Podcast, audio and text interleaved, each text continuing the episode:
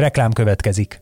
A podcast készítés élvezetes, de körülményes dolog. Nem csak mindenféle eszközökre, meg stúdióra van hozzá szükség, de elkötelezett emberekre is, akik előkészülnek, utána járnak, rögzítenek és vágnak. Ezen feltételek megteremtésében segítenek minket és kiadónkat, az egyik legnagyobb független hazai médiacéget a hirdetők is. Mint például a Vodafone Podcast Pioneers programja, amely támogatásával ez az adás is készült, és amely arra jött létre, hogy segítse a magyarországi podcastgyártást. Reklámot hallottak. Üdvözlünk benneteket! Ez a Vezes Csapatrádió 6. adása 2022-ben. Vaka Gáborral, Kovács Olivérre és Fehér Patrikkal a Miami nagy díj után. Srácok, nem tudom, hogy tudjátok, de egyébként rekordot döntöttünk a Csapatrádióval, ugyanis ez a legrövidebb idővel a, az aktuális Forma 1 utam után érkező Csapatrádió epizód, ugyanis hát ha jól számolom, akkor nagyjából 20 órával vagyunk a Miami nagy leintése után. Wow! Köszöntjük a kedves nézőket és hallgatókat, és hát ennél is érdekesebb statisztika az elmúlt hétvége vonatkozásában, hogy az idei az első szezon az 1984-es óta, amikor kétszer is ellátogat Amerikába a Forma 1, és ez elvileg a következő évtől három is lesz Las Vegas visszatérésével, amire pedig utána 1982-ben volt példa. De mi is a helyzet Miami-ban? Hát ugye Miami-t jó néhány éve tervezgették, sőt eredetileg nem is erre a helyszínre, ahol most a vasárnap a versenyt láthattuk, hanem sokkal inkább a belvárosba, a, a tengerpartra szerették volna rakni, de aztán az ottani lakók tiltakozása miatt átkerült ide, aztán itt is jó sok gond volt a környékbeliekkel, akik a, zaj és a többi forgalom miatt aggódtak, de végül csak megvalósult a Hard Rock stadion körülötti verseny. Építettek ide a par, par, gyakorlatilag ilyen, mondhatnánk tipikusan amerikaian, mert korábban is láttunk ilyeneket, meg majd jövőre látunk még egy hasonlót.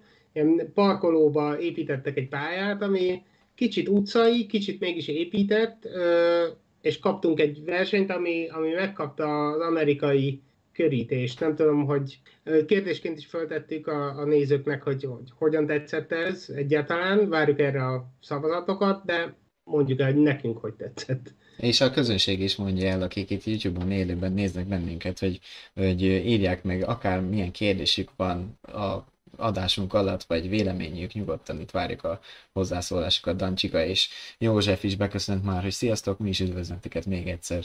Szóval, milyen volt Miami? Oliver? Őszintén szólva elgondolkodtató, hogy ez a bemutatkozás megérte elkapásba egy tíz éves szerződést, mert egyelőre a kamujakt kikötön a kamuvízzel, meg, meg, a, meg a hasonló fényűzési kísérleteken túl a tartalom az nem volt valami velős, hogy őszinték akarunk lenni, tehát lényegében kaptunk egy olyan pályát, itt már az első pályára gördülés előtt javítani kellett több ponton, ugye is megrepedezett az aszfalt. Kaptunk egy olyan pályát, ami versenyzői szemmel biztosan élvezetes lehet, ugyanakkor a versenynek nem igazán volt kedvező, és ennek a legfőbb problémája az volt, hogy, egyszerűen az ideális éven kívül nem lehetett normálisan közlekedni versenytempóban, így az előzések száma ezt megérezte. De én most egy kicsit rossz fiú leszek, mert nekem egyébként tetszett a pálya, maga a vonalvezetése, és az egy gond volt szerintem is, amit Olivier említettél, hogy, hogy a, a az aszfalt felrepett, és gyakorlatilag nem bírt el a, a Form 1-es autók jelentette terhelést, de egyébként erre már korábban is panaszkodtak már, amikor ugye a, a, a biztonsági autók bemelegítenek a, a futam előtt, most nem is tudom, hogy szerdán vagy csütörtökön, de, de még a, bőven azelőtt, hogy a Form 1-es autók először pályára lépnek, és már akkor tapasztalták, hogy, hogy apró kicsi kavicsok válnak ki az aszfaltból, aztán kicsit ilyen nagyon régen javított magyar utakra hasonlította a felületen olyan tarka volt a Miami út, mint a, mint a tehén, gyakorlatilag borzasztóan nézett ki, és hát panaszkodtak is rá a versenyzők. Én itt ezzel minden egyetértek, de én máshonnan közelíteném meg ezt, és, és nem, nem is elsőre igazából úgy voltam vele, amikor láttam a terveket, meg aztán ahogy az egész hétvégét fölvezették, hogy na tessék, megkaptuk az igazi amerikai csomagot, de, Igen. De aztán azon is gondolkodtam, hogy gyakorlatilag a Forma 1 azért mégiscsak egy világbajnokság egyrészt, és mennek sok felé, és mindig is mentek sok felé. Ez, ez volt az egyik lényeg benne, és ahogy haladtunk az időben, aztán egyre több helyre.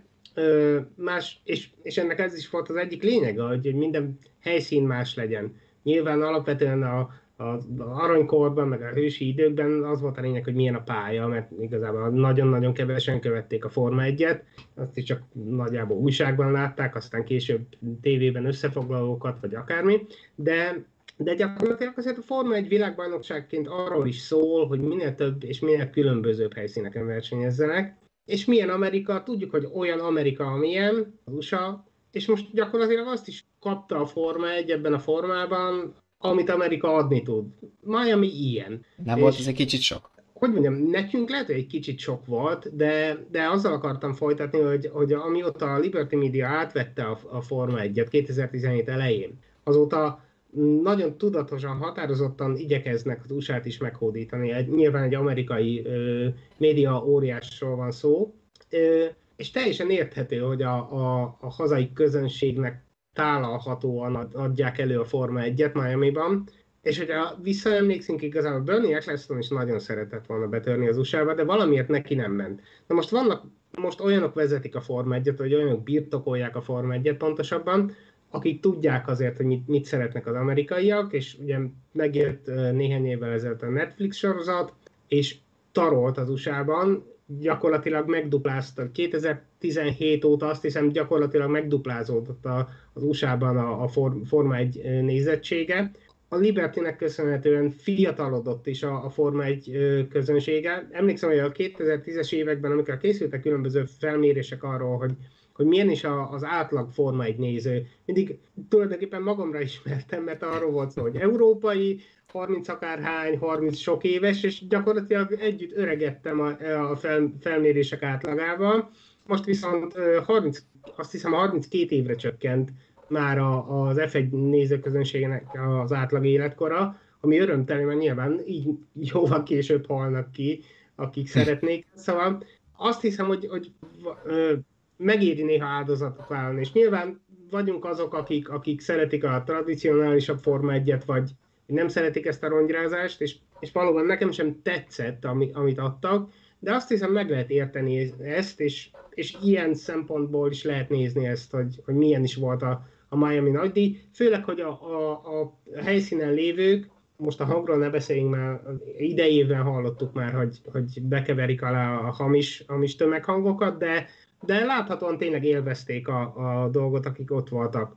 És hogyha ez is kell a Forma egy túléléséhez, és ahhoz, hogy, hogy, hogy gazdaságilag, pénzügyileg is sikeres legyen, már pedig megint csak, hadd mondjak még egy adatot, 2016 óta két és félszeresére növekedett a Forma egy részvényeinek az értéke, akkor néha le kell nyelni ezt. Az más kérdés, hogy a pálya nem volt valami szuper, legalábbis a pálya kivitelezése nem volt valami szuper, de talán jövőre más és egyébként, hogyha hozzáveszünk azt, amit most a, a szavazásunk egyelőre mutat, hogy nem csak az amerikai nézőknek, meg igényeknek feltesz meg, hanem, hanem az itthoniaknak is, ugyanis a szavazóink 50%-ának tetszett a Miami, hogy de a hangulat miatt. Ugye rákérdeztünk arra külön, a hangulat miatt tetszett, a verseny miatt tetszett, vagy egyébként nem tetszett a, a futam. És igen, mi, minden műmedencével, műkikötővel, ö, sellőkkel, rendőrakadémiába illő rendőrmotorokkal, ö, McLarenes haspólókkal és NFL sisakokkal együtt a dobogón, azt lehet mondani, hogy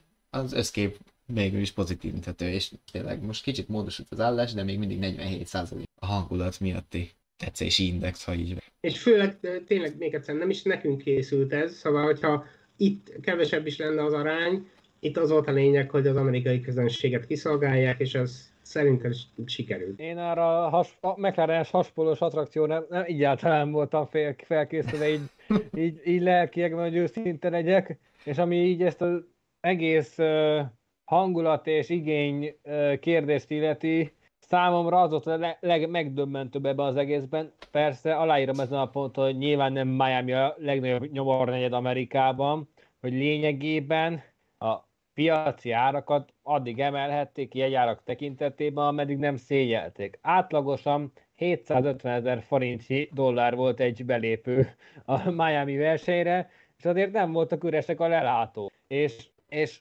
amit itt Gábor ecsetelgetett, hogy pénzkotra élmény, egy bizonyos pontig belefér, de amikor már sorra jönnek azok a helyszínek, amiket egyértelműen gazdasági érdekek vezérelnek. Például itt Las Vegas esetében is 100 millió dolláros nagyságrendű kontraktusról van szó. Azért egy, egy megkérdeződik bennem, hogy nem jön el az a pont, amikor, amikor ez a úgymond mohóság nem, nem fog a sportrovására menni hosszabb távon, hiszen, mint említetted, annak idején az első évtizedekben a jó pályákkal vonzották be az első és a Forma egy jelenében is meghatározó nézőréteget. Válaszolhatok, megengedett, Gábor? Nem tudom, hogy nem, mennyire persze, akarsz direktbe válaszolni. Én szerintem figyelj. A, a nézők véleményeit is várom, az, az lenne a legérdekesebb. Igen, de Dancsiga is írt, mindjárt olvasom, ah, csak erre gyorsan tudok mondani valamit, hogy figyelj, a sport az ugyanúgy megvan, mert volt hétvégén egy verseny, majd mindjárt részletezzük, hogy pontosan milyen is volt annak a minőségét, de figyelj, a, a nézőszámok azt bizonyítják, hogy az embereket ez érdekli, nagyon is érdekli. Hát volt olyan belépő, hogyha már így mondtad az átlagot, a csúcs az ilyen 30 millió forintnak megfelelő dollárba került. És Dancsiga írta, hogy neki nagyon tetszett például, hogy nem volt tökéletes a pálya, így jobban emlékeztetett a régi versenyekre, szóval itt jön a párhuzam azzal, hogy, hogy hogy van benne némi régesség, és szerintem is ez nagyon... Való és, igaz. Úgyhogy gyakorlatilag ott, ott vagyunk, ahol a part szakad. Való igaz, csak az a helyzet, hogy tavaly Szaudarábe is úgy, úgy mutatkozott lényegében elhagyta magát a pálya már pénteken. Tehát Értem, figyelj, hogy minden megvan, kezdet me, nehéz. Me, me, értem, hogy megvannak a, a, a gazdasági igények és érdekek, meg úgy állnak a csillagok, hogy mindkét félnek kedvező, de azért ekkora keretösszegek mellé azért ezeket a kínos helyzeteket igazán elkerülhetnénk, én azt gondolom. Hát, majd Nyilván, lesz de akkor, akkor viszont lehet, hogy nem, nem kevesebb, még kevesebb dologról beszélhetnénk, mint amennyiről fogunk még a hétvége kapcsán, szóval de persze. Végül is a negatív reklám is reklám. Igen, nem, igen. Nem, nem vagyok semmi jónak az elrontója. Persze, de ide, ideális esetben legalább egy, egy ö, optimális állapotban lévő versenypályát kellene kapni, az lenne az alap, hiszen azért mégis egy autóversenyről van szó, és ahogy mondtam, de nekem több kifogásom is volt, inkább az ördögügyvédjét játszottam az előbb a, a Miami nagy díja kapcsolatban, de hát ezt, ezt kaptuk. Aztán nyilván most majd megnézzük, hogy... Főleg úgy, főleg úgy, hogy azért a biztonság egyre, egyre nagyobb jelentősége bír a formaiben, a lehető legapróbb részletekre is kiterjedve, amikről majd fogunk itt beszélgetni a folytatásban. Először azért vágjunk bele még, hogy mi történt el azért. Megint volt egy, hát valamennyire érdekesnek mondható Ferrari Red Bull összecsapás, és itt a, a YouTube-os ö, nézőink és hallgatóink azok láthatják, hogy az adásunk című kiderült, mi a Ferrari gyengéje. Hát ö, megint láttuk, hogy egy körön ott voltak, ugye kellett hozzá még időmérőn Max Verstappen utolsó körös hibája rontása is, de hát a helyzetet ki tudta használni a két Scuderia pilóta. Ö, majd a verseny megint mást hozott, mint amit előtte láttunk. Szerintem azért egy kicsit menjünk vissza csak így címszavakban, hogy, hogy, hogy említettük, hogy elkezdett szétesni a, a pálya, és ennek később is lesz jelentősége, úgyhogy azt említsük meg, hogy különösen a 17-es kanyar, ez a hajtű, ami végül a pálya legvégére fordítja a, a, az autókat, ott, ott volt az egyik legnagyobb gond, és ezt újra is aszfaltozták, ez tényleg ez később fontos lesz. Másrészt meg, ó, bocsánat, elfelejtettem, saját gondolatomat elfelejtettem, menjünk vissza bocsánat. az időmérő elé? Mert ott is tudom egy-két ja, dolgot azt mondani. Akartam mondani. Igen, igen, azt akartam mondani, hogy, hogy és a hétvége kezdetén nagyon veszélyesnek tűnt a, a, a pálya. És ehhez képest aztán meglepetés volt, hogy mégsem voltak akkora, akkora nagy bajok, viszont az, az a rész, amire rámutattam, az aztán a versenyen is komoly szerepet játszott, mert többen is hibáztak, de az elején ugye a szabad edzéseken azért rendesen törtek az autók, Bottas, Sainz, Okon, Okon mindannyian alaposan oda-vissza verték az autójukat ezen a, ezen a szűk betonfalas pályán, és ennyiben akkor még engem Szaudarábiára emlékeztetett, és ehhez képest volt meglepő, én azt hittem, hogy az időmérőn lesz két-három piros zászló, meg a futamon is három biztonsági autó, meg egy piros zászlós leállás. Pont és... hármat mondott egyébként Mailander is, hogy ő annyira számít, hogy annyiszor lesz jelenése. és ez, ehhez képest nagyon csöndes volt a, a, folyta, a tétre menő folytatás, de, és folytathatjuk persze. Le, lehet, hogy ennek az oka az volt, hogy a magyar közvetítések Mr. Piros zászlója Nagy Dani éppen Póban volt, és ezért, ezért, ezért, ezért volt jelentősen kevesebb az ilyen jelgő események száma. és ezek kapcsán, a balesetek kapcsán ne felejtsük el azt sem, hogy azért elég komoly G-erőket mértek, ilyen 40 valamennyi és 51 G között, és, és ekkora értékeket például Verstappen tavalyi Silverstone baleseténél láttunk, és nem is véletlen az, hogy emiatt szót emeltek a pilóták, hogy hogy az FIA nem törekedett kellőképpen a biztonságra ennél a pontnál. Mert ott tulajdonképpen a, ott a 13-as környékén az volt a helyzet, hogy konkrétan a beton falnak csapottak a versenyzők, nem volt ott se gumifal, sem ez a Tech Pro védőfal, és azért ez jelentős, jelentősen megdobta a szerelési igényeket, és ezáltal a csapatok költségeit is. Benne van ez a pakliba, igen, hogy nyilván lehet, hogy kicsit alulmérték, meg szerintem ott még a, a felfestéseken is látszott, hogy ö, igen, csak a pálya szélét csipkedték a versenyzők, de hát ez még ugyanaz a sztori, mint szerintem az aszfalton, hogy ebből tanulnak, majd jövőre lehet, hogy kicsit kiigazítják a pályahatárokat. Szóval lépünk szerintem kicsit előrébb a, a történésekbe, ugyanis ö, szerintem tényleg térjünk rá arra, hogy mik voltak a Ferrari gyengéi, ugye nem árunk el az a nagy titkot, hogy ugye Max Verstappen megnyerte a futamot, de úgy nyerte meg a futamot, hogy a harmadik helyre rajtolt, Sainz mellett elment, már rögtön az indulásnál, és aztán körökön belül levadázta Leclerc, aztán vissza sem nézett. Hogy mi, mi szerintetek a Ferrari legnagyobb gyengés közben párhuzamosan lehet, hogy meg is válaszoljuk. Igazából most én elindítom a sort, aztán folytassuk egy, meg nyilván. Egy, egy dolgot néhány... engedj meg, amivel ki, kicsit ellövöm a választ József kérdését még korábbról, hogy a Red Bullok mitől gyorsak az egyenesben?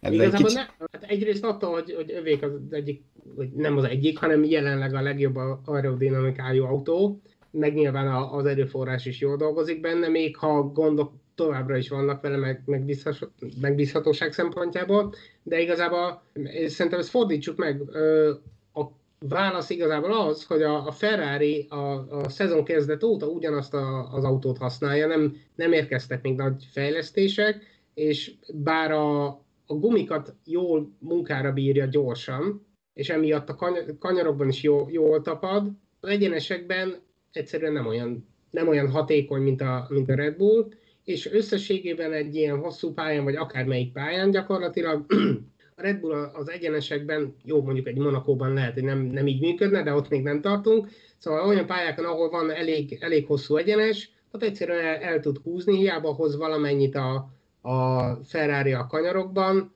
végső soron az egyenesekben egyszerűen lenyomja őket a Red Bull. De még egyszer, a Ferrari szezon kezdet óta ugyanazzal az autóval megy, úgyhogy lehet, hogy fordulnak majd hamarosan a dolgok. Ez eddig egy pont, miért gyenge a Ferrari.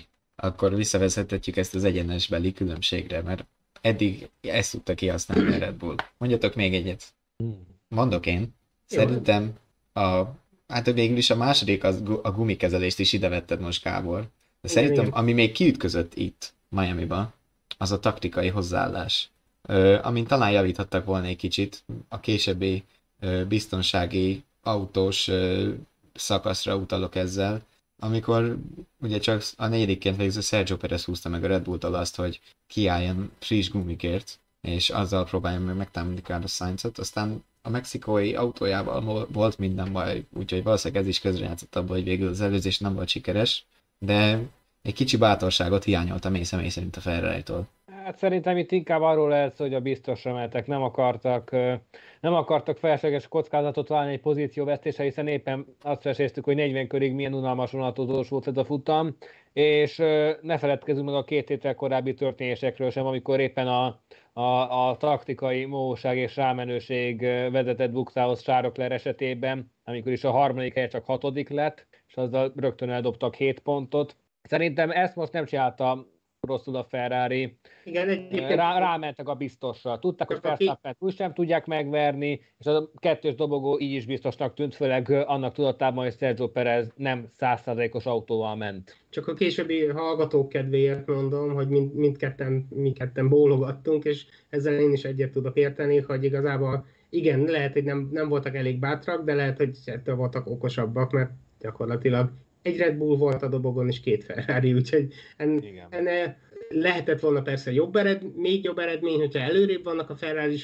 de, de azért hozták, ami a technikából elérhető volt, azt, azt gyakorlatilag hozták. Ez mondjuk igen, benne van, hogy a felesleges sebb kockázatvállalásban nem akartak belemenni, viszont ha itt a kiállások kapcsán szerintem van még egy dolog, amit javíthatnának, és azok maguk konkrétan a kiállások.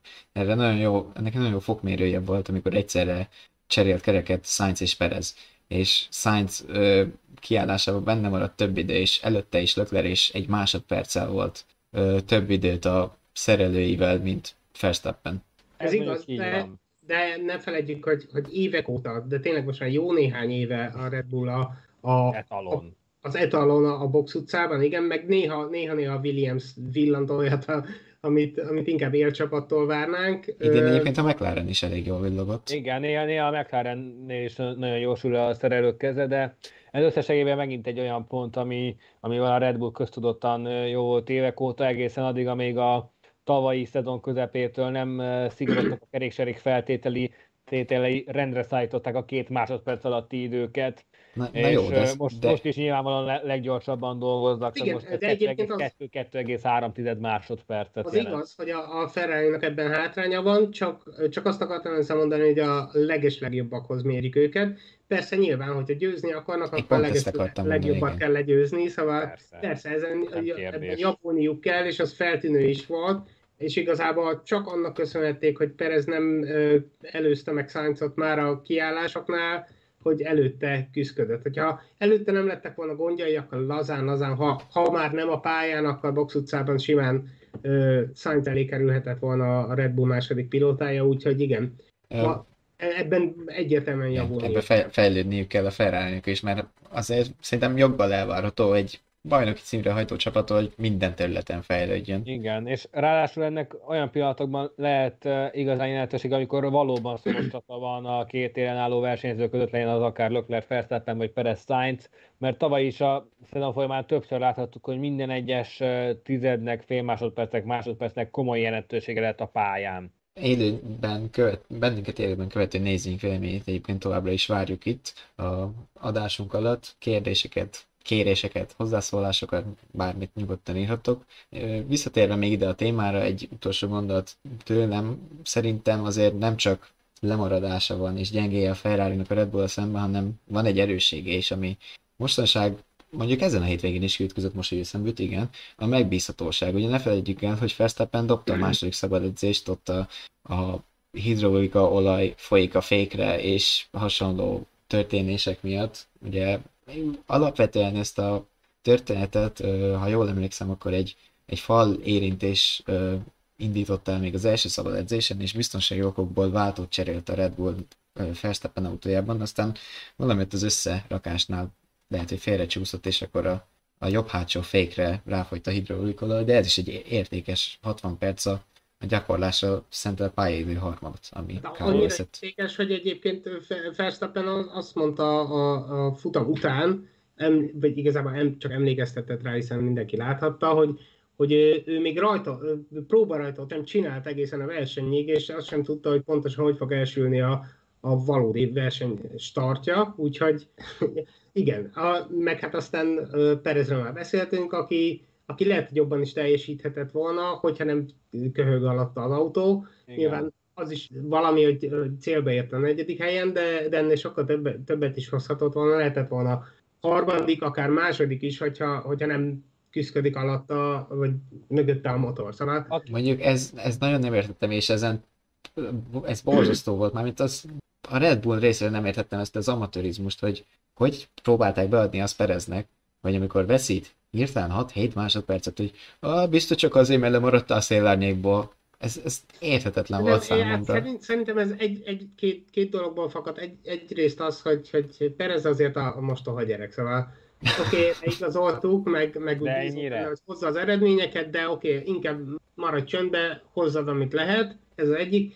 Másrészt meg, hogy kifelé talán nem akarták annyira rekámozni, hogy mi a pont, és, és akkor jó, jó, oké, elmondtad már, elmondtad már, hagyjuk, hagyjuk, majd valamit csinálunk, aztán fail five, valami, nem tudom, mert nem emlékszem, mit mondtak, milyen kód nyomogass be, aztán lesz valami, de, de szerintem ez az is benne volt, hogy nem akarták tovább táplálni a, a, az ellenfeleket azzal, hogy, hogy nyilvánosan elmondják, hogy mi a probléma, ha sikerül megoldani, sikerül, ha nem, akkor meg úgyis kiáll, vagy kiesik, úgyhogy szerintem ez ilyen taktika volt ilyen szempontból, a kommunikációs taktika, hogy nem, Be, ami persze Pereznek láthatóan elég érthetetlen volt és bosszantó, hogy nem veszik Persze, komolyan hát. a, a panaszát. Hát szerintem bármelyikünk itt értetlenek kéne, hogyha hirtelen 5-6-7 másodperccel lenne lassabb az autó alattunk. Egyébként, ha már itt említetted ezt a kommunikációs összevetést, a hétvégek korábbi részében sem nagyon hirdették, hogy milyen gondokkal küzdködnek. Ami pedig a másodpilóták szerepét illeti,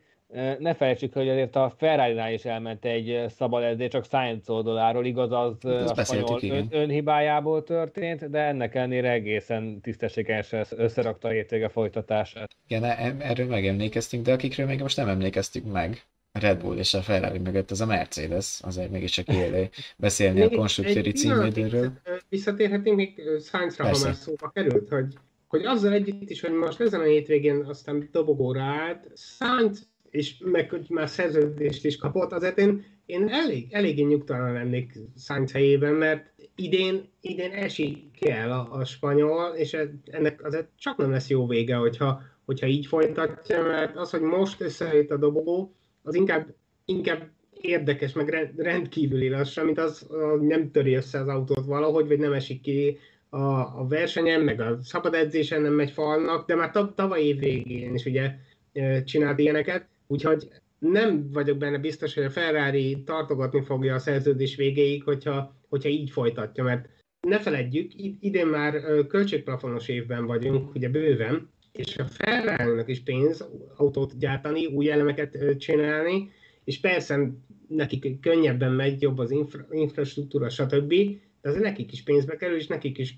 korlátozott forrásaik vannak, úgyhogy bármennyire is tudja hozni a, a jó eredményeket a spanyol, hogyha nem hozza kiszámíthatóan, akkor ebből el, előbb-utóbb baj lesz. És még egy dolog, bocsánat, a, a kommunikációval kapcsolatban is azért mondom most, mert igazából ez még a, az edzéseken történt, hogy ugye tavaly Red, Red Bull is elégedetlen volt Cunoda Yukival, meg, meg a nézők is, meg gyakorlatilag mindenki. Idei év, az idei évre megtartották, és már tavaly fogadkoztak, hogy megnevelik, meg próbálják fegyelmezettebbé tenni a Japánt, aki, aki sorra hibázott, és a tetejében az autóban ülve állandóan hőbörgött, meg kiabált, meg visszaszólt a csapatnak is, és nekem nagyon bántotta a fülemet, amikor most, az, nem tudom, mert azt hiszem a harmadik edzésem volt, de nem akarok hülyeséget mondani. A lényeg az, hogy kérdezték tőle, kérdezte a versenymérnöke, hogy és nagyon udvariasan, hogy hogyan segíthetnénk abban, hogy jobb legyen a tapadásod, ő pedig azzal, azzal válaszolt, hogy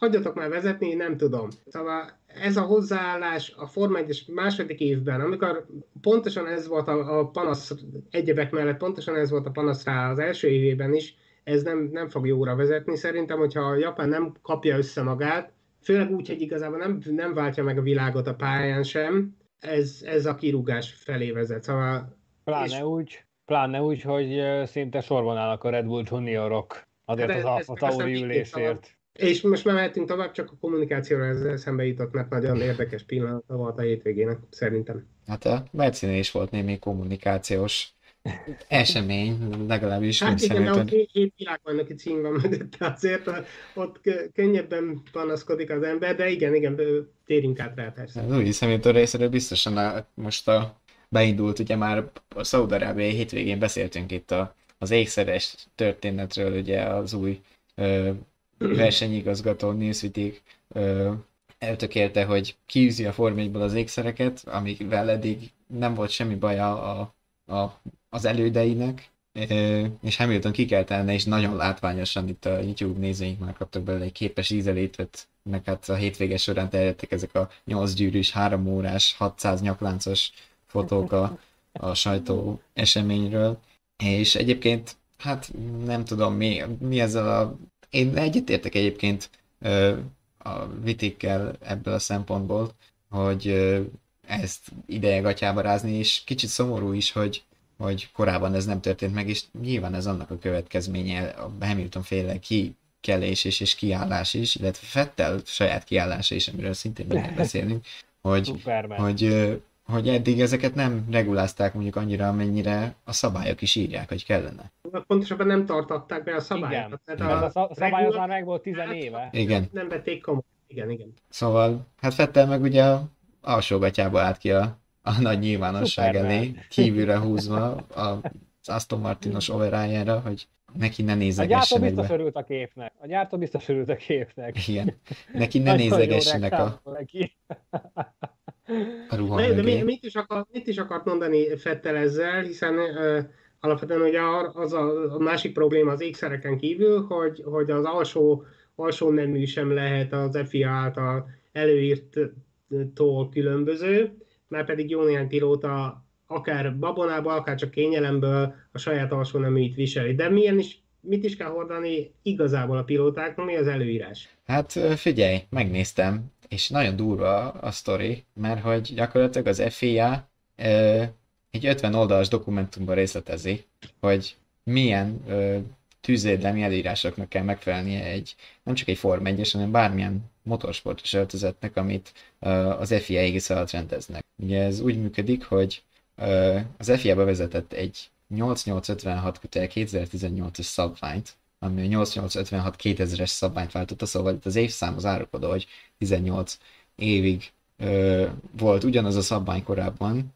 és ö, hát ez a majdnem két évtized gyakorlatilag minden téren ilyen 20%-os ö, teljesítmény növekedéssel járt, minden ruha nemű 20%-kal ellenállóbb lett, ugye a, a pilóták elsődleges ellenségének, ami a versenyautóban a tűz. Mindennel szemben vagy jobban véd a tűzzel szemben, illetve a hővel szemben az összes ruha, és itt nem csak a külső feltel esetében a zöld Aston Martin overára kell gondolni, hanem ugye a kesztyűre, a cipőre, az aláöltözetre, kez, zoknikra, meg ugye a kérdéses alsógatyára, amit nem akarnak mutogatni nagyon a pilóták az ellenőr. Ö, hát az ellenőrzések egyébként úgy néznek hogy a ruhákat 10 ö, másodpercre egy 700 fokos lángba nyomják gyakorlatilag, ahol azt kell kibírni a ruhának, hogy amikor leveszik a lángot, akkor maximum 2 másodpercig éghet tovább maga a ruha, de 2 másodpercen belül el kell aludnia, úgy, hogy nem is olvad meg, vagy nem lyukad át maga ez a ruha. Ez főleg a külső overárokra vonat. Meg van egy, egy másféle teszt, egy ilyen hő transfer indexet néznek itt, ahol 1000 fokot küldenek rá, 1000 Celsius fokot küldenek rá az anyagokra, és azt mérik, hogy ö, mennyi idő alatt nő meg a ruha mögötti hőmérséklet 24 Celsius fokkal. Szóval ugye az emberi testhő az 35-6-7-8 fok, és hogyha adott ponton 52 fokra megy, akkor ott van a teszt vége. És meg hogy melyik ruhának mennyire kell védeni, az overalloknak 12 másodpercig kell minimum tartani ezt a 24 fokos különbség alatt ezt a, ezt a hőtranszferindexes történetet, és ahogy megyünk egyre beljebb ugye a rétegekbe, hogy ugye ez változik. Korábban egyébként 10 másodperc volt az over, overalloknál ez a történet. Mindjárt mutatok itt képeket, majd csak most itt egy Grozan baleseténél egyébként ezek a ruhadarabok nagyon jól vizsgáztak, ez a pokoli tűzben ott a, az Alpine Stars termékeit használta a francia, és azok többet is kibírtak a minimális előírásnál, ami meg is mentette nyilván ugye az életét. A cipőknél és a kesztyűknél ez az érték 11 másodperc, ugye a Grozan keze meg is égett, ugye majdnem fél percet bent is töltött a tűzbe, de azért közel sem az történt, hogy teljesen leégett. A tenyérrésznél egyébként csak 8 másodpercet kell kibírni, de ez azzal magyarázható, hogy a tenyérrel fogja magát a kormány, szóval jobb, ha egy kicsit vékonyabb a, a viselet. Az aláöltözetnek pedig 5 másodperc a limitjeit, ezt viszont csak 2020 óta tesztelik. És egyébként egy újítás a 2018-as szabványú ruháknál, hogy minden szett minőségmegérzési időt kapott, ugyanis rájöttek arra, hogy az idő során ö, veszít a hő visszatartó képességéből, meg a tűzállóságából minden anyag, és például itt a YouTube-os nézőink a képen láthatják, hogy itt Verstappennek a, a balaklavája 2029-ig érvényes, addig ö, akkor jár le a szabideje gyakorlatilag, de itt az overallok nyakánál is fent a sisak alatti részen látszik például itt a képen, a YouTube-on azt látják, nézünk, hogy 2032-ben jár le a minősége, gyakorlatilag addig lehet használni. Ö, nyilván, hogyha valaki többször használna ugyanazt az overallt, akkor azt fenn kell tartani, meg kell őrizni az állapotát, de gyakorlatilag egy alap overall az gyártástól, gyártási időtől 10 évig őrzi meg minőségét. És ezeket a ruhákat minden FIA által felügyelt bajnokságban használják. A top kategóriákban, mint a Form 1, a Auto VB, és a Tour Auto világkupa, de az Endurance VB, szóval a legfontosabb FIA bajnokságban ez már kötelező használni, az alacsonyabb szinteken pedig 2029-től kell bevezetni ezeket kötelező jellegű. Úgyhogy ezt kell hordani, és Fetteléknek meg az nem tetszik, hogy meg kell mutatni, hogy valóban ez az alsó gatya van-e. Gyakorlatilag ennyi. És ezzel, és ezzel szerintem önmaguk ellen beszélnek, és kicsit, ha szabad így mondani, hülyét csinálnak magukból, hiszen a Forma 1-ben annak idején a pilóták kezdték el forszírozni, vagy Jackie Stewartról beszélhetnénk, de most igazából a lényeg az, hogy, hogy a saját érdekük lenne a biztonság növelése, és nagyon-nagyon sokat köszönhetnek a, verseny, a mai versenyzők, sőt már az egy-két-három évtizeddel ezelőtt, ezelőtti versenyzők is annak, hogy, hogy hatalmas ö, előrelépések és szigorítások történtek a biztonság terén, aminek része az is, hogy milyen, milyen ruházatot hordanak, és bár persze bosszantó, hogyha le, le kell venni egy gyűrűt, meg ö, nem lehet a saját hobbi szerencsés hasonlatrágot hordani, azért be kéne látniuk, hogy, hogy más esetekben ők maguk is a, a biztonságért kampányolnak, és elvárják, hogy az FIA lépjen, vagy a versenyszervező lépjen, amikor, amikor valamivel problémájuk van, viszont amikor tőlük kérnek a hasonlót, akkor, akkor meg szabadságharcot csinálnak belőle. Ismerjük Hamilton és Fettelt is, hogy mindketten nagyon, nagyon tudatosak, és, és nagyon sok mindenért küzdenek, igen gyakran, vagy hát többségében nyilván jó ügyekért, viszont itt szerintem nagyon mellé ment a dolog, és ez inkább ilyen, ilyen, ilyen tínis lázadás, amit most csinálnak, főleg, hogy, hogy valóban, még ha nem is történt eddig baj, és ne is történjen, de mi van, hogyha egy orkarika beszalad a, a szájüregbe, vagy leszakad Hamilton merbimbója, hogyha van a gyűrűje, vagy most komolyan lehet ezen nevetni, vagy valakinek a, a, a gyűrű egyszerűen le kopasztja az egész ujját, hogyha Persze. be akar valahova, szóval, szóval ezek olyan dolgok, amit, amit komolyan kéne venni, ezzel itt azért tegyük hozzá, hogy, hogy ők maguk, több pilóta is felvetette, hogy rendben, rendben, oké, hogy ez a szabály, de akkor hadd csináljuk azt, hogy aláírunk egy papírt, hogy vállaljuk a felelősséget, és akkor utána ne piszkáljanak minket. Hogyha ez lesz ilyen kompromisszum, akkor rendben, tényleg, hát végül is ők, ők tudják, felnőtt emberek, hogy, hogy milyen kockázatot vállalnak, de csak az, hogy így dacból ellenkezni az FIA-val, egy olyan dolog kapcsán, ami egyébként már hosszú ide szabály, csak nem, nem ö, ö, tartatták be velük, ez szerintem kicsit buta dolog, ennél, ennél jobb, jobb dologgal is elüthetnék az idejüket, mint hogy ezért küzdenek, főleg így, így 11 világbajnoki címmel a birtokukban, szóval igen. én butaságnak tartom, aztán persze mindenki Abszolút egyetetek. Igen, igen, ez, ez, ezzel nehéz vitatkozni, és teszem hozzá, hogy például elég, hogyha csak rajta marad a gyűrű az ujján, és és e- elkezd lángolni az autó, az a gyűrű olyan gyorsan át tud forrosodni, és olyan sérüléseket tud okozni, ami elképesztő. És, és én őszintén mondom, azzal sem értek egyet, hogy ilyen papírokat írkálgassunk alá, mert manapság a papír nagyjából semmire sem garancia, mint azt láthattuk. Tehát például itt volt a csütörtöki gép, gépát, gépátvételni és egy ilyen nyilatkozatot, amit ki kellett tölteni, és már ott is merültek föl problémák, meg ugye bár tudjuk, hogy a szerződések sincsenek kőbevésve. Egyébként egy... szerintem innentől, in, innentől fogva semmilyen papír nem jelent garanciát az ég egyet a világon, Bocsánat, és arról egy... nem is beszélve, hogyha tényleg bekövetkezik a baj, bár kívánom, hogy ne következzen be, akkor abból olyan viták tudnak kirobbanni, ami, ami aztán ilyen vége láthatatlan. És közben itt vannak az olyan alapvetések, amire Noém is felhívta a figyelmünket, hogy már általános iskolában levetetik tesi órán az ékszereket a gyerekekkel, innentől kezdve a világ egyik legveszélyesebb sportjánál miért nem történik mindez meg, vagy miért nem történik mindez meg, és emiatt kiakadnak az emberek, innentől kezdve tényleg kicsit nevetségessé válik az egész tiltakozás Hát, hát igen. És, és úgy, hogy tényleg az ő, ő, ő érdekükről van szó, és, és több pilóta is aktívan részt vesz még az FIA-nak a közúti biztonsági kampányában is. Tehát ez a körülbelül az a kategória, mint hogy a hétköznapi autós lázadozna, hogy hát végül miért használtak a telefonjukat, arra a biztonságos, meg egyébként ez a mi felelősségünk. És igen, akkor is az ő felelősség, hogyha valaki más megsérül ott az úton, mert ő nem, nem tudott félelni, vagy nem bírta ki azt az öt percet, amíg hazaér.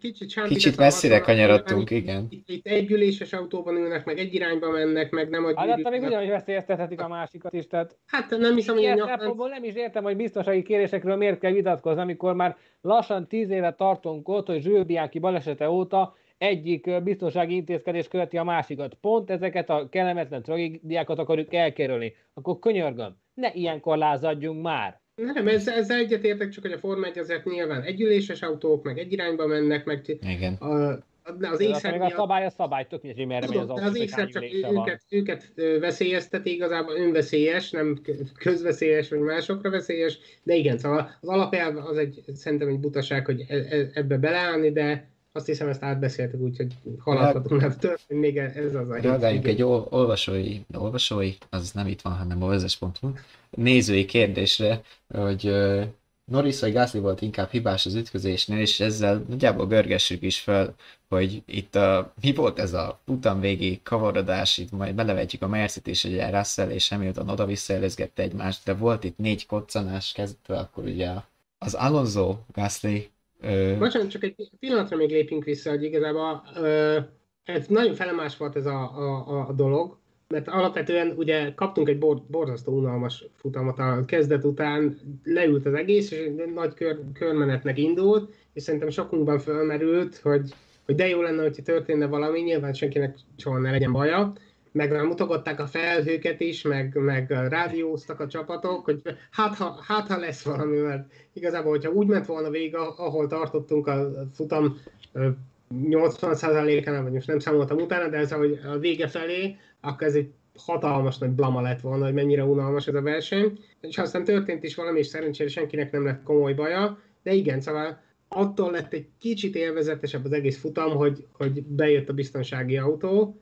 és hogy miért, azt elkezdted, és szerintem folytatod is, csak azt hát akartam mondani, hogy hálásak lehetünk végül. Alonso-nak volt egy ambíciózus manővere, ami Gasly autóját szinte irányíthatatlaná tette, aztán Gasly norris találkozott, képen látható, hogy egyébként nagyon durván mázlis volt, hogy eltört a jobb hátsó felnél, lejött róla a gumi, de hogy úgy pörgött ki az autó, hogy fallal nem találkozott, és, és örülhet a McLaren, hogy nem kell rengeteg pénzt elkölteniük a a javításra, hanem csak apróbb sérülésekkel megúszta az autó, de én nem is értettem, hogy az hogy sikerült megoldani, hogy tényleg nem ment a falnak Norris. Mindenesetre, mivel megállt az út közepén, ezért értett a biztonsági autó, ami összehozta a mezőnyt. Ugye említettük, hogy Perez is kiállt egyszer a boxba, de sem ott nem történt változás sainz szemben, sem ugye Leclerc Verstappen viszonylatban, viszont hátrébb azért volt egy kis pitty Merci adok-kapok, Bottas falérintés, Mondjuk Én számomra eleve kérés volt, hogy Norris és Gasly, hogy hozta össze ezt a találkozót, hiszen,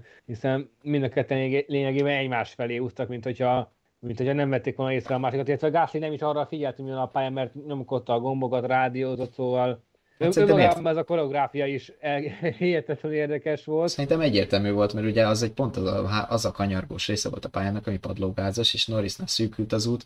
Gasly megörült, hogy az úton tartotta az autóját, aztán ez így alakult. Nem volt Igen, Gasly egyébként utólag mondta, hogy eh, most igazából rosszul mondta, és szerintem összekeverte az irányokat, úgyhogy nem idézem pontosan, de alapvetően nehéz volt irányítani az autót, és ő egyszerűen nem, nem tudott úgy, úgy fordulni, amerre vitt volna a pálya, ő egy leheletnyit tartott befelé, Norris pedig elmérte. Igazából ő maga is tudja ezt azóta, hogy, hogy ben, benézte, még egy kicsit, egy 10 centit kellett volna adni, aztán akkor elkerülik egymást. És szerintem ugorjunk ide a Mercedes, mert ott a végén, végén jött igen az érdekesség, hogy, hogy melyik pilóta mit, mit csinált, amikor adódott egy helyzet, és kicsit visszamegyünk, mert ugye George Russell a futam kezdetétől kemény keveréken ment egészen, egészen az incidensig, és előtte már beszélgettek vele, hogy akkor, akkor mi legyen a, a gumival, mikor szeretne cserélni, mire, mire cserélne, és ő mondta, hogy várjunk még egy kicsit, hát ha lesz virtuális biztonsági autó, vagy biztonsági autó, vagy piros zászló, vagy akármi, és, és ő kint is maradt, és próbálta, próbálta uh, kihozni a, a, a késői cseréből azt, amit lehet, és be is jött a dolog, meg, megkapta a, a virtuális biztonsági autót, ami aztán valódi biztonsági autóvá emeltek, és ami érdekes, hogy a csapattársa hétszeres világbajnok, aki, aki a, korábban nagyon, nagyon sokszor döntött, és nyilván jól tette, hiszen ő van a pályán, ő érzi, hogy milyenek a gumiai, döntött a csapat helyett, amikor mondták, hogy ezt vagy azt kellene, vagy legalábbis kérdezték, hogy mit szeretne, azt mondta, hogy hogy én így akarom, vagy inkább pont amúgy akarom, mint ahogy mondjátok. Ebben az esetben viszont, amikor, amikor előjött ez a helyzet, teljesen bizonytalannak tűnt, és végül hosszasan beszélgettek, ami a, közvetítésben nem hallott, hangzott el mind, de t- jó néhány körben beszélgettek, hogy akkor, akkor mit is kellene csinálni. Hamilton bizonytalankodott, és végül a csapat meghozta helyette a döntést, hogy jó, akkor kimaradsz, hogyha nem, nem tudod, hogy mit kellene. Míg Russell ö, döntött, már előre kitalálta, hogy akkor mit kellene, hogyha ilyen helyzet adódik, ő cserélt is, és ezzel el, előnybe került a hétszeres világbajnokkal szemben, aminek aztán nyilván lett eredménye, és szerintem át is adom a szót, hogy... Igen, de egyébként Hamiltonnak ezzel a részével teljesen egyetértek, amit mondod, hogy nem az ő dolga meghozni a kocsiba azt, hogy nem ismeri a körülményeket, hogy, hogy mi legyen a taktika. De ez együtt döntött, mert sokszor jól is, szóval Igen, azt akartam mondani, meg... hogy, hogy ő néha jobban tudja, mint kívülről, viszont most teljesen elveszettnek, ilyen tutyi tűnt, hogy akkor most mi is legyen, nem is tudom, ne, ne előzzön meg Russell, de, de hogy, hogy is járok végén, hát azt mondták, hogy jó, akkor, akkor maradják kint. Az is benne van ebben, hogy lehet az érrel könnyebb átlátni a szitút, mint hogy állandóan fölleugrálsz a mezőnybe, nem tudom, hogy honnan rajtolt. Hatodik helyről 8-6 box kiállás, meg a többi, hogy lehet, hogy úgy tényleg nem látja át annyira, szóval ebben a részében én tényleg meg tudom érteni. De igen, amikor jól dönt a csapat, akkor királyak, amikor nem, akkor meg nem. Szok, szok, szokásos Hamilton, ebben most nem, nem ja, igen, és, mi, mi meglepő van. Csak hogy értsük, a, a, a futam után aztán uh, mormogott, is, morgott is Hamilton, hogy, hogy hát nem, nem jött ki jó nekem a stratégia, annak ellenére, hogy felajánlották neki a lehetőséget. Szóval érdekes volt ezt látni, de ugye az eredménye az lett, most nem mondtátok, de hogy, hogy Russell végül... Russell elmaradt, igen igen, Hamilton hátrébbről rajtolt. A kisebb gumikon nyilván megette a csapattársát, még ha egyszer vissza is kellett engednie, mert a csapatnál úgy látták, hogy, hogy rossz helyen, vitatható helyen előzte meg. Igen, és igen. Tehát azt rögtön hozott egy, egy kiváló ötödik helyet azzal, hogy, hogy hátrébb, pedig hátrébb rajtolt, mint a csapattársa, és mégis ő észnél volt, amikor ki kellett találni a gumitaktikás stratégiát, és Hamilton meg bizonytalankodott. Bennem menet közben egyébként felmerült az, ami az ausztráliai csapatrádió adásban is, hogy ugye nagyon megint arra fele hajlottak többen is, hogy nem biztos, hogy olyan nagyon erőltetni akarják azt a gumicserét, csak szinte a szabályok ö, miatt ö, kell nekik lecserélni, mert szerintem Russell is, hogyha úgy lett volna, lehet, hogy simán végigmegy vele, ugye láttuk Albonnál is egyébként Albonnak, innen is jár a taps szerintem, hogy a pirosra festett hajjal behozta végül a kilencedik helyre, ugye Alonso büntetése utána a Williams-t, Babonából ugye Ausztráliában is piros volt a haja, és uh, itt is, és ott is pontot szerzett, és itt is, szóval ez már egyértelműen a teljesítményét befolyásolja, mondta ő, de zárója bezárva. Mi lenne szinten... akkor, hogyha piros autóban ülne? Innen is gratulálhatunk neki, de hogy visszatérve a, a hova is? Hogy, hogy akár, akár kerékcsere nélkül is meg lehet. Ja, igen, hogy többen is. Cserével, igen, de Russell valószínűleg ezt csinálta volna, hogyha ha nem jön be a, a, igen. a biztonsági autó. Gyakorlatilag igen, hogy, hogy a biztonsági autó volt az, ami végül Okont is kiugrasztott a, a bokorból, ő volt a másik még a végén, aki, aki erre játszhatott. Hát itt voltak még események, viszont itt a műsorunk vége felé közeledve még nem tartunk a végén, ne aggódjatok, kedves nézők és hallgatók, de a fontosabb események, a legfontosabb eseményt még kiemelve a német csúcs találkozó, ami hát Schumacher hozhatott volna egy jó futamot végre a háznak, és, és Fettel is futhatott volna egy egészen jót, úgyhogy hogy a box utcából rajta, azt ne felejtjük, ne felejtsük el az Aston Martin ott az üzemanyagot túlhűtötték a rajt előtt, és szabálytalan, ugyanis a hidegebb üzemanyag teljesítmény előnyen jár, szóval az Aston Martinék még beindították a radiátorokat, vagy nem tudom, mit csinálhattak, de de vert helyzetben is egészen jól futott Fettel addig, amíg Schumacher össze nem értek és nem itt lévő kollégákkal, Dáviddal mi reggel azt beszéltük, hogy ki volt annál az esetnél a hibás Fettel vagy Schumacher, ti hogy látjátok? Én azt mondanám, hogy igazából a biztonsági autót követő újraindítás után én sen, senkit nem tudnék hibáztatni igazán a, a, az incidensek miatt. Egy őrült sprint volt, szó szerint egy sprint, sprint futamot kaptunk a végére. Nyilván van, vannak, akik elmérték. Ebben az esetben szerintem teljesen jó döntés volt a, a versenynek minősítés, azaz, hogy egyikük sem volt ö, elsődlegesen ö, felelős a, az ütközésért, mert Fettel tényleg óriási nagy helyet hagyott Form 1-es mércével, aztán végképp, hogy, hogy Schumacher gyakorlatilag meginvitálta, hogy gyere be mellém, hiszen Schumacher nem volt annyira elő, hogy, hogy övé legyen a kanyar. Fettel viszont nem, láthatóan nem számított erre, és utólag mondta is, hogy nem, nem számított arra, hogy Schumacher azért mégiscsak megpróbálja, úgyhogy ez összejött a, összejött a kis találkozó. Mentor ha valakit mentorál. hibáztatnék, nem úgy, hogy, hogy kinek a hibája volt a baleset, ki a felelős érte, azért feltenni megjegyezném, hogy, hogy nyilván 15 év tapasztalat birtokában lehet, hogy okosabb lett volna azért mégiscsak oldalra nézni a tükörbe, hogy hogyha ekkora helyet hagytam, hogyha ilyen külső ívről próbálok ráfordulni a kanyarra, akkor van, van-e valaki mellettem, még hogyha az általam kedveltnek, családi barátnak is tekinthető Schumerről van szó, akkor is, mert tényleg oda bár, bárki beférhetett volna, ha nem Schumacher, akárki más is, de, de szerintem ez, ez csak egy ilyen balul, balul elsült pillanata volt a, a versenynek, igazi hibás szerintem nincs. Olivier? Ne, ne, ne, nehéz kérdés, mert az is benne valamit te mondasz, de, de én is inkább azt mondom, hogy versenyben esett. Fettel odafigyeltett volna jobban is, de viszonylag messziről jött Schumacher, még hogyha mellé is ért utána, még időben nem úgy, mint Alonso Gasly-val szemben. Én reggel visszanéztem az esetet, és összehasonlítva főleg az Alonso Gasly-val az F1 TV-n, hogy féktávokon a 100, 100 méteres és 50 méteres tábláknál a, a pozíciókat, és ugye Alonso meg is büntették, amikor Gasly-val ütközött, és ott látszott, hogy Alonso még legalább egy másfél autónyira volt a franciától, akivel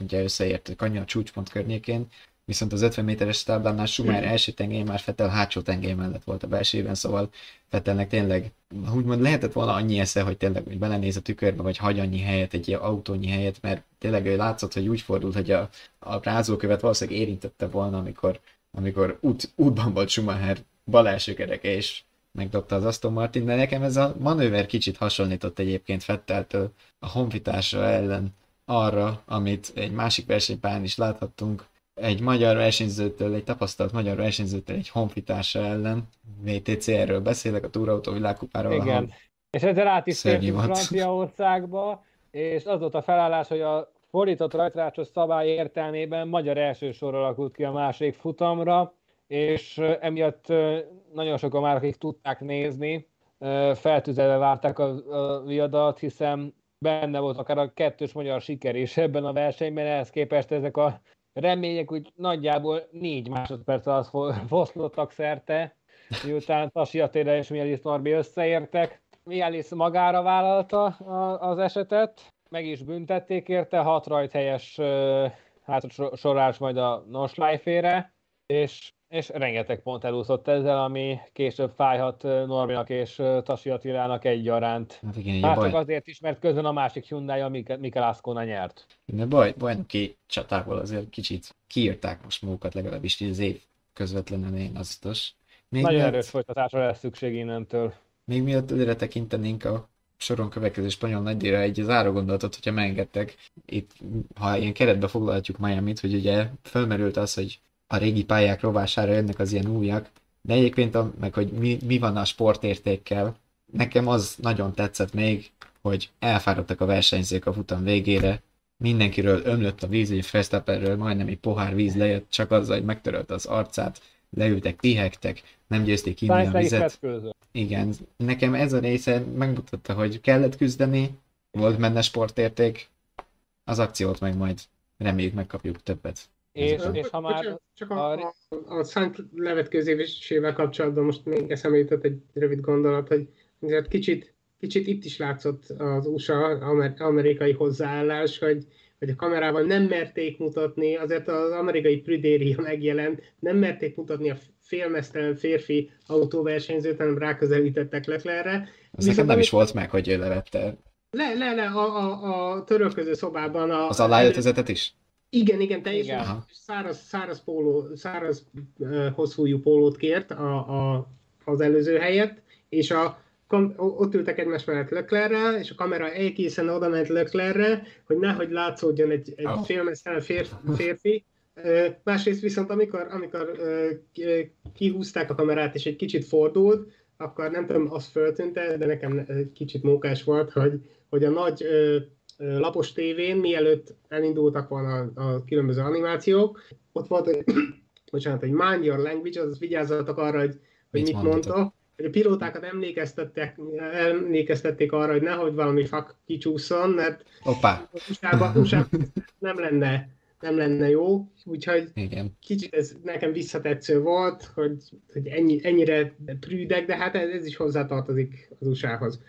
Na de mi tartozik majd a Spanyolországhoz? Hát, Az is- Spanyol díj. Az ismerteken kívül. Jó kérdés, jó kérdés, mert ugye örök téma, hogy, hogy a, a csapatok, pilóták úgy ismerik a barcelonai pályát, mint a tenyerüket, a millió tesztelés alapján, de azért itt csak, csak teljesen új autókról van szó, még ha jártak is rajta, de mindesetre ezt nem tudom.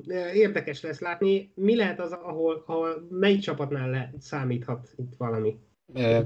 Szerintem a Ferrari-nál, akik megígérték, hogy hozzák a fejlesztéseiket, szerintem tőlük jöhet valami extra. Sőt, extra. akár egy izgalmas Red Bull Ferrari csata is kikerekedhet ebből, ahol egyik fél sem lesz túl nagy előnyben a másikhoz képest. És a Mercedes vélhető hátrányáról mit gondoltak? Hát ott ne felejtjük azt, hogy ugye amikor utoljára járt a mezőny Barcelonában, Erre gondoltam, igen. februárban, ugye a teszten, akkor a Mercedes még nem ezzel az oldaldoboz nélküli autóval járt itt, hanem akkor még a, a hagyományosabb, többiekhez képest mondva a hagyományosabb kinézetű kocsit hozták, és azzal jobban is szerepeltek a többiekhez képest, bár nyilván a tesztek eredményéből kiindulni mindig is hülyeség volt, de nekik lehet, hogy akár még ö, ismeretlenebb is lehet emiatt a, a, az, hogy mi vár rájuk. Már nyilván a Barcelonát, ugye, ahogy mondtuk, úgy ismeri mindenki, mint a tenyerét, de, de szerintem ők lehetnek egy sötét ló. Aztán, hogy előre mennek, vagy hátra, kérdéses. Hát igen. Hát, de majd a részleteket akkor megtudjuk két hét múlva. Most a dátumot nem tudom, de hát két, adjatok hozzá május 9-hez még 14 napot, azt meg is tettem, május 23-án. 23, május 23 este 7 óra vezes csapatrádió a vezes YouTube csatornáján. Nem maradjatok le róla, iratkozzatok fel a csatornákra, és nyomjatok be a kis csengőt a gomb mellett, hogy értesítéseket is kapjatok a, az új epizódokról. Írásainkat a vezes.hu per Form 1 oldalon olvashatjátok, vezes.hu pedig minden más minőségi, érdekes cikket, amit, ami nem csak Form 1 foglalkozik, hanem hasznos, érdekes dolgokkal.